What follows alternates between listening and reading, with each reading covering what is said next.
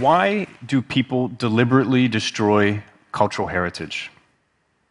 By doing so, do they believe they're erasing our history, our cultural memory?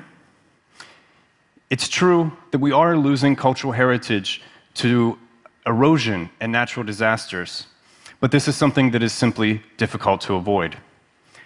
I'm here to show you today how we can use pictures, your pictures, to reclaim the history that is being lost using innovative technology and the effort of volunteers. In the early 20th century, archaeologists discovered hundreds of statues and artifacts at the ancient city of Hatra in northern Iraq. Statues like this one were found in fragments, some of them missing their heads or arms. Yet, the clothing that they are wearing and their pose can still tell us their story. For example, we believe that by wearing a knee length tunic and open bare feet, this was representative of a priest. However, with a closer look at this particular piece, we can see that this tunic being worn was elaborately decorated, which has led many researchers to believe this was actually a statue of a king performing his religious functions. When the Mosul Cultural Museum opened in 1952 in northern Iraq, this statue, as well as others, were placed there to preserve them for future generations. Following the US led invasion of Iraq in 2003, a few statues and artifacts were relocated to Baghdad, but this statue remained. Then, in February of last year, a video was released and it instantly went viral. Maybe some of you remember seeing it. Here's a short clip. لجعلهم جذاذا إلا كبيرا لهم لعلهم إليه يرجعون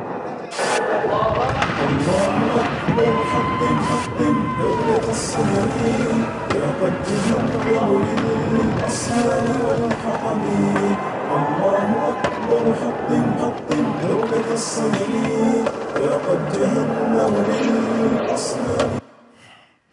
Not a very pleasant sight, right? Did you notice anything familiar in the video? There it is. There is that very statue as it was toppled over, breaking into pieces. When Matthew Vincent and I saw this video, we were shocked. Since we are archaeologists using innovative technology for digital preservation, an idea sprung to mind. Maybe we can crowdsource the images that were taken of these artifacts before they were destroyed to create digital reconstructions. If we can do that, maybe we can put them into a virtual museum to tell that story.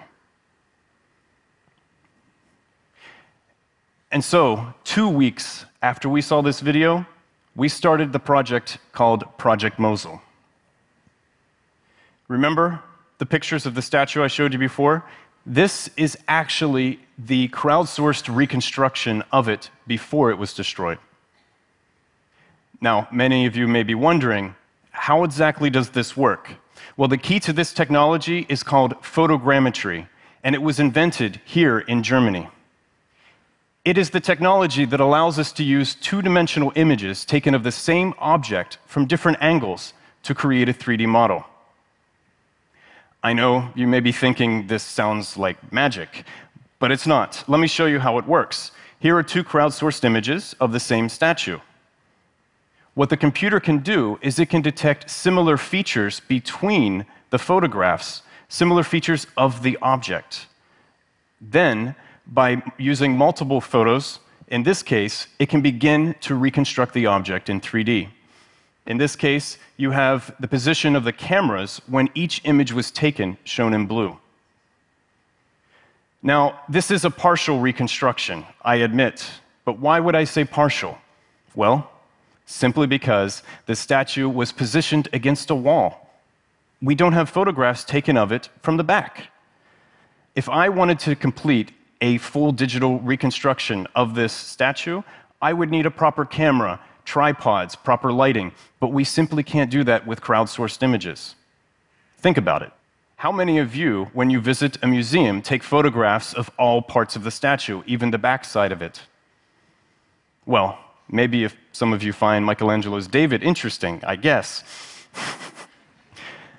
but the thing is, if we can find more images of this object, we can improve the 3D model.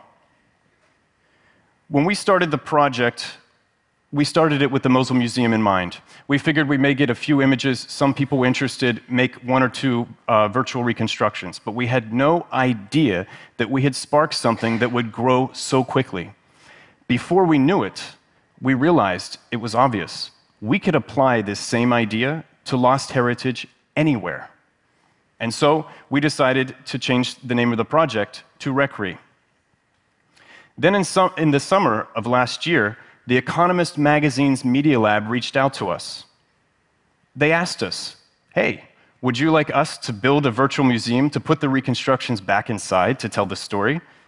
Can you imagine us saying no? Of course not. We said yes. We were so excited. This was exactly the initial dream of that project. And so now any of you can experience RecoVR Mosul on your phone using Google Cardboard or a tablet or even YouTube 360.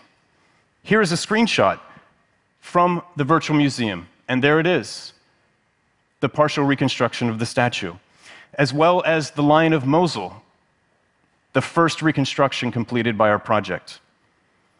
Although the video doesn't explicitly show the Lion of Mosul being destroyed. We have many other examples of large artifacts being destroyed that were simply too large to have been stolen. For example, the Gate of Nimrud in northern Iraq. This is a digital reconstruction from before, and this is actually during the destruction. Or the Lion of Al Lat in Palmyra, Syria, before and after. Although virtual reconstructions are primarily the main focus of our project, some people have been asking the question can we print them in 3D? We believe 3D printing doesn't offer a straightforward solution to lost heritage. Once an object is destroyed, it's gone. But 3D printing does offer an addition to tell that story. For example, I can show you here There's the statue from Hatra and the Lion of Mosul.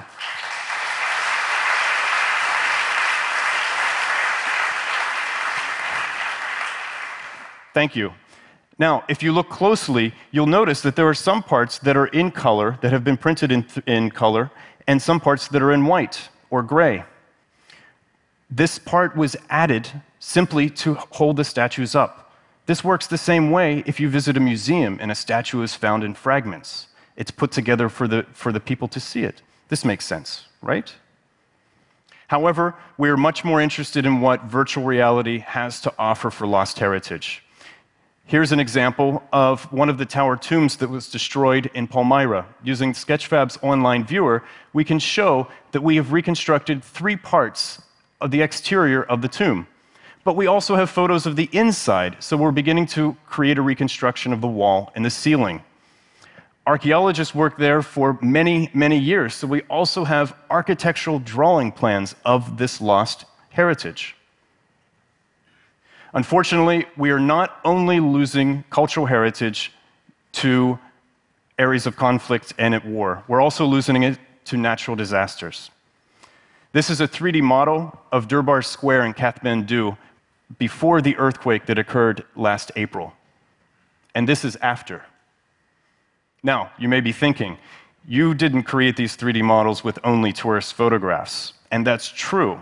But what this represents is the ability for large public organizations and private industry to come together for initiatives like ours. And so, one of the major challenges of our project really is to find photographs that were taken before something happens right? Well, the internet is basically a database with millions of images, right? Exactly.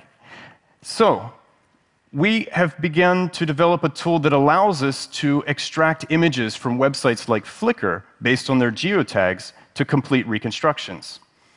Because we're not only losing cultural heritage to natural disasters and in war, but we're also losing it to something else. Any idea just looking at these two pictures? Maybe it's a little difficult to remember. But only a few weeks ago, this was the example of human destruction by human stupidity.